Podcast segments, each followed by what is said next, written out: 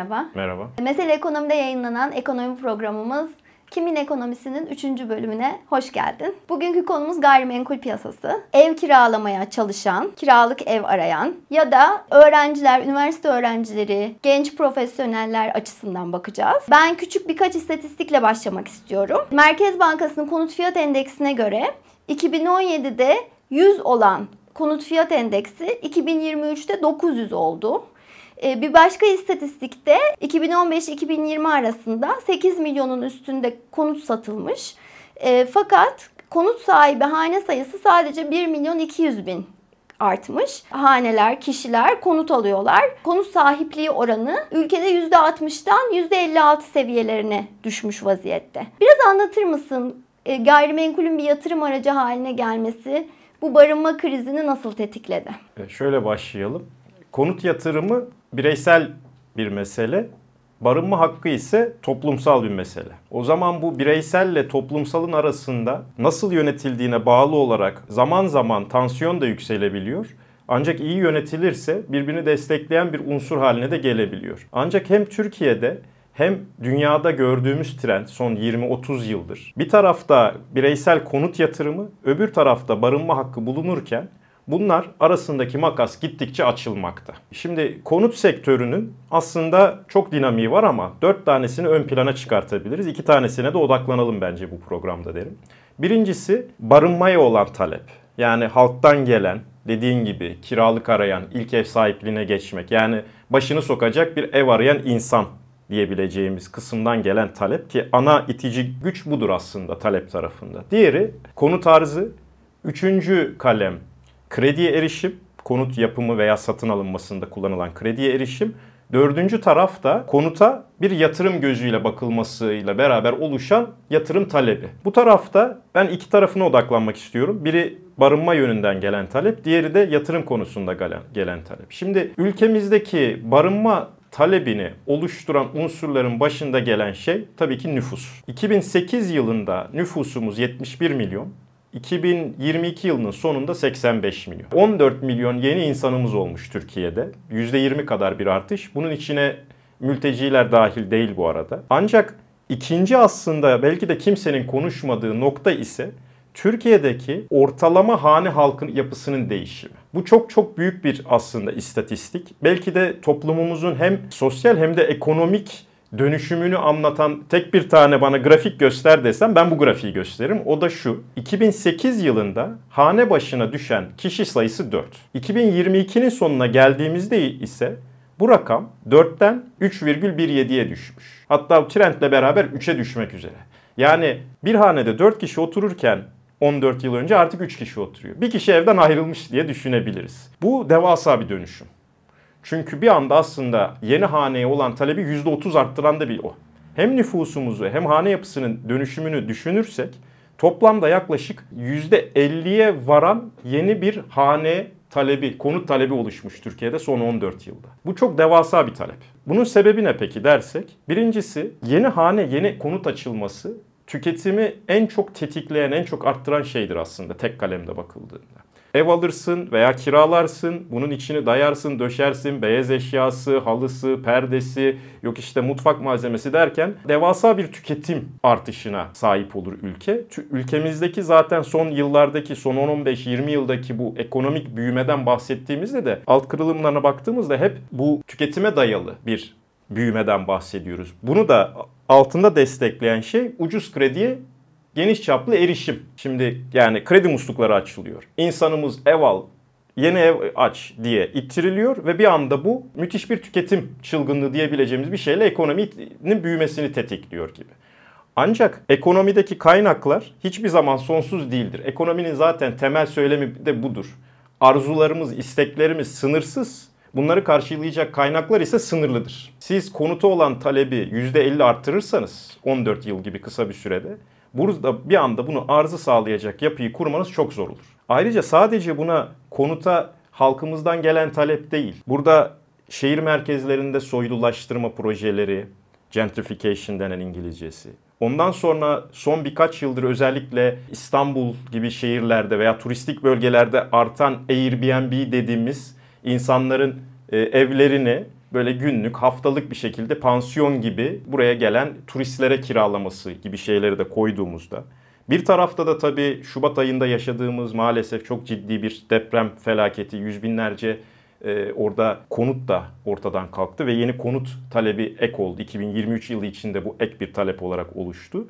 Yani bunların hepsini üst üste bindirdiğimizde biz konut piyasasına inanılmaz abanmışız. Bu da tabii ki kısıtlı bir yerde bir varlık gördüğünde yatırımcının iştahını kabartan bir şey. Son yıllardaki heterodoks ekonomi politikalarının da bir etkisi olduğunu düşünüyorum ben. Alternatif yatırım araçları enflasyonla yarışabilecek getiriyi sağlamadığı için insanlara e, bu gayrimenkulün bir yatırım aracı olarak görülmesi e, daha da yaygınlaştı gibi geliyor bana. Sen ne dersin? Evet yani biz bir konut yatırımı çılgınlığı başlatmışız. Çünkü burada dediğim gibi konut yatırımı sadece bir dört duvar almak değil.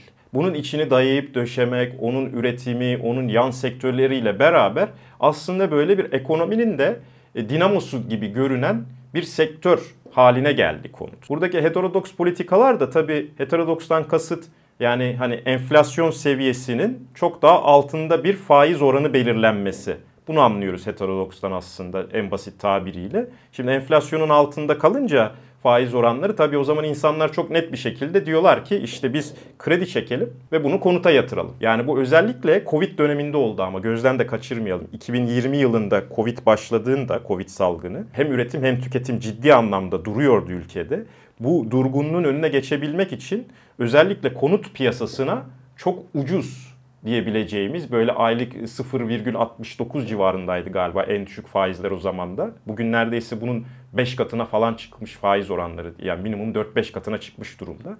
Bunu yapmalarının sebebi de insanlar işte konut alsın ve ekonomik durgunluğu aşalım diye bir düşünce. Ancak burada önemli olan şey bu krediye kimin erişiminin oldu.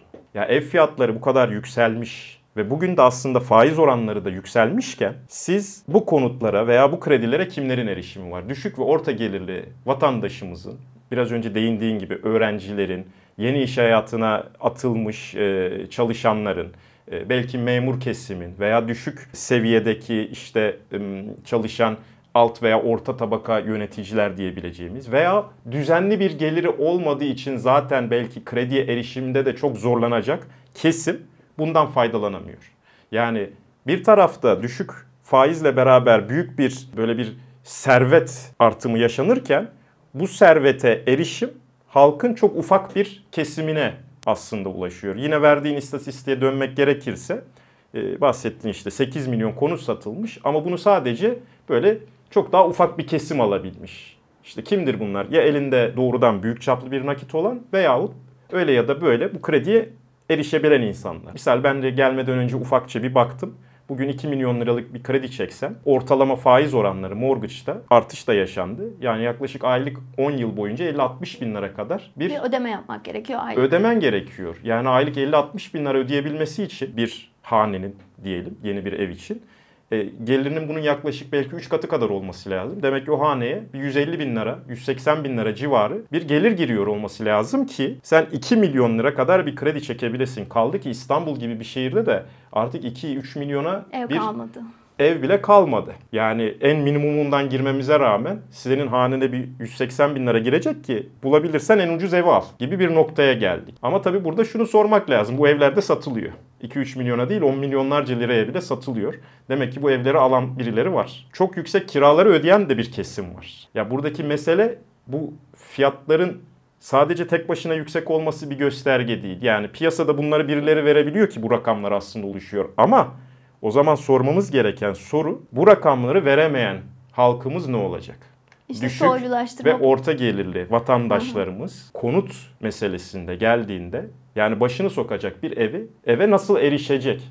Yani barınma hakkını nasıl gerçekleştirebilecek? Burada ciddi bir şu anda konut veya barınma krizi diyebileceğimiz bir krizin olduğu da çok net. Çünkü rakamlar ortada. Zaten kentsel dönüşüm sistemiyle beraber uzun yıllardır aslında bunun depreme karşı güvenlik amacıyla değil, bazı semtleri dönüştürmek, soylulaştırmak amacıyla yapıldığı söylene geliyor. Bu açıdan da baktığımızda aslında bu konut piyasasındaki gelişmelerin çok önemli sosyokültürel sonuçları da var. Biraz da bundan bahseder misin? Evet, konuta olan e, bu yüksek talep ve de büyük yatırımcıların da buraya girmesiyle beraber kaldı ki büyük yatırımcıdan kastımız da yani aslında böyle bireysel elinde e, birkaç kişinin elinde olan bir meblağdan değil. Burada artık dünyaya baktığımızda e, elinde çok büyük sermaye bulunan kurumsal yatırımcılar da artık konut sektörüne aslında girip konut toplayıp öğrencilere kiralama veyahut normal e, bir şekilde günlük yaşantıya doğru kiralama yolunda ilerliyor. Fiyatlar çok yükseldikçe ama bu hep daha üst segmentteki vatandaşlara aslında sunuluyor konut. Özellikle büyük şehirlerde ve büyük şehirlerin merkezlerinde. O zaman tekrar aynı noktaya gelirsek orta ve düşük gelir grubu ne yapacak? Tabi burada çok büyük bir baskı oluşmakta bu insanların üzerine ve aslında merkezden çepere doğru ittirilme. Yani hatta büyük şehrin merkezinden büyük şehrin çeperine değil, büyük şehirlerden ya küçük şehirlere hatta kırsala doğru bir tersine göç diyebileceğimiz bir baskı unsuru oluşturmakta. Peki burada bu barınma hakkına nasıl yaklaşabiliriz? Burada yine aslında en değerli çalışmaları yapan insanlardan bir tanesi dünyada David Harvey. David Harvey fikri kendi geliştirmemekle beraber bunun en büyük savunucularından biridir. Savunduğu fikir de kent hakkı. The right to the city diye bir konsept savunur. O da şudur. Yani kent kimin için vardır?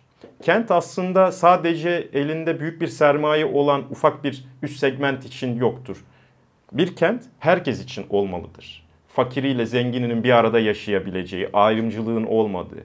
Onun için kent hakkı dediğimiz şey kentte herkesin yaşama ve varınma hakkının olması gerektiğidir. O zaman biz orta ve düşük gelirli vatandaşlarımızın bu kent hakkını, bu barınma hakkını nasıl sağlayabiliriz? Ne tür politikalar geliştirebiliriz? Ne tür yaklaşımlarla ele alabiliriz? Ama en önemlisi de belki şu anda bir barınma ve kent hakkı krizi olduğunun da hakkını vermemiz lazım. Meseleye öncelikle buradan başlamamız lazım. Yoksa şu anki trendlerde kendi haline bırakırsak konut fiyatları artmaya devam eder. Kiralar da artmaya devam eder ve İstanbul veya güney şehirlerimiz yani dünyadan da bir sürü insan çeken bölgelerimiz diyelim sadece ama sadece elinde çok yüksek meblağda sermayesi parası olan insanların bulunduğu yaşadığı böyle steril denebilecek belki bir e, yaşamsal alana döner. Ancak bu da tabii toplumdaki bu sınıfsal ayrışmayı çok üst safhaya çeker.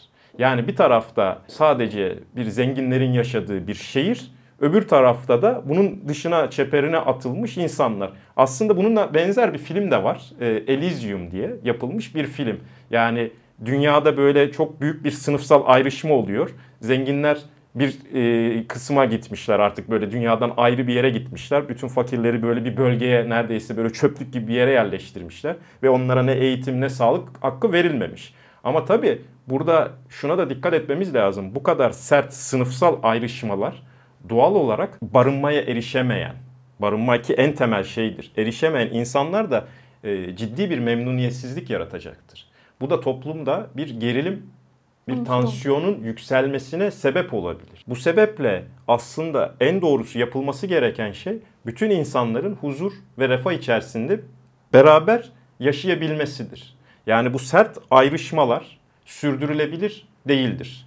Dünyada da bunun örneklerini çok net görüyoruz. Yani artık bu neoliberal modeli konut piyasasının, gayrimenkul piyasasının finansallaşmasının en artık arşa değdiği ülkelerin başında Amerika gelir. Burada bile özellikle 2008'deki o mortgage krizi patlamasından sonra artık bu modeli devam ettirmeyelim denen tartışmalar sadece böyle bir kısım e, muhalifin veya ufak teorisyenlerin tartıştığı değil. Artık Amerika'daki iktidarın bile Biden yönetiminin bile tartıştığı bir olay olaya gel noktaya gelmiş. Peki somut olarak bunu nasıl gerçekleştirebiliriz? Barınma krizini nasıl çözebiliriz? Bu tabii çok zor bir şey şu anda. Özellikle biraz önce bahsettiğim gibi yani hem hane halkı yapımız değişiyor. Artık insanlar çok daha ufak evlerde yaşamak istiyor.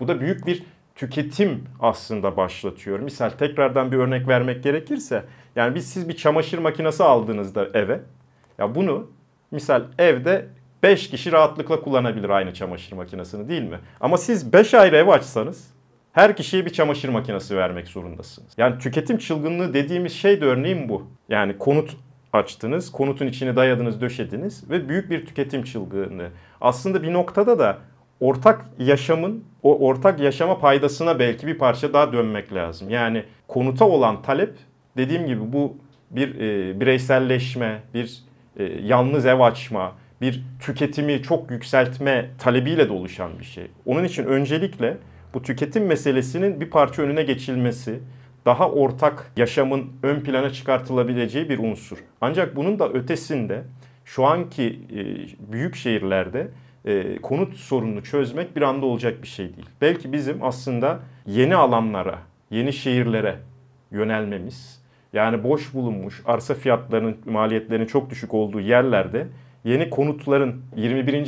yüzyıla da uygun konutların, yalıtımı iyi yapılmış, temiz enerjiyle beslenen, e, konforu yüksek konutların yapılıp bunların yanına da tabii hem sosyal hem kültürel hem ticari hem de üretim 21. yüzyılın üretiminin istihdamını gerektirdiği bir modelle gitmemiz lazım. Bu da şu anki koşullara baktığımızda ancak ve ancak sadece ülkemizde değil dünyada da devlet desteğinden başka bir şekilde hayata geçirilemez. Tabii öbür tarafta da bunun finansman yapısını iyi düşünmemiz lazım.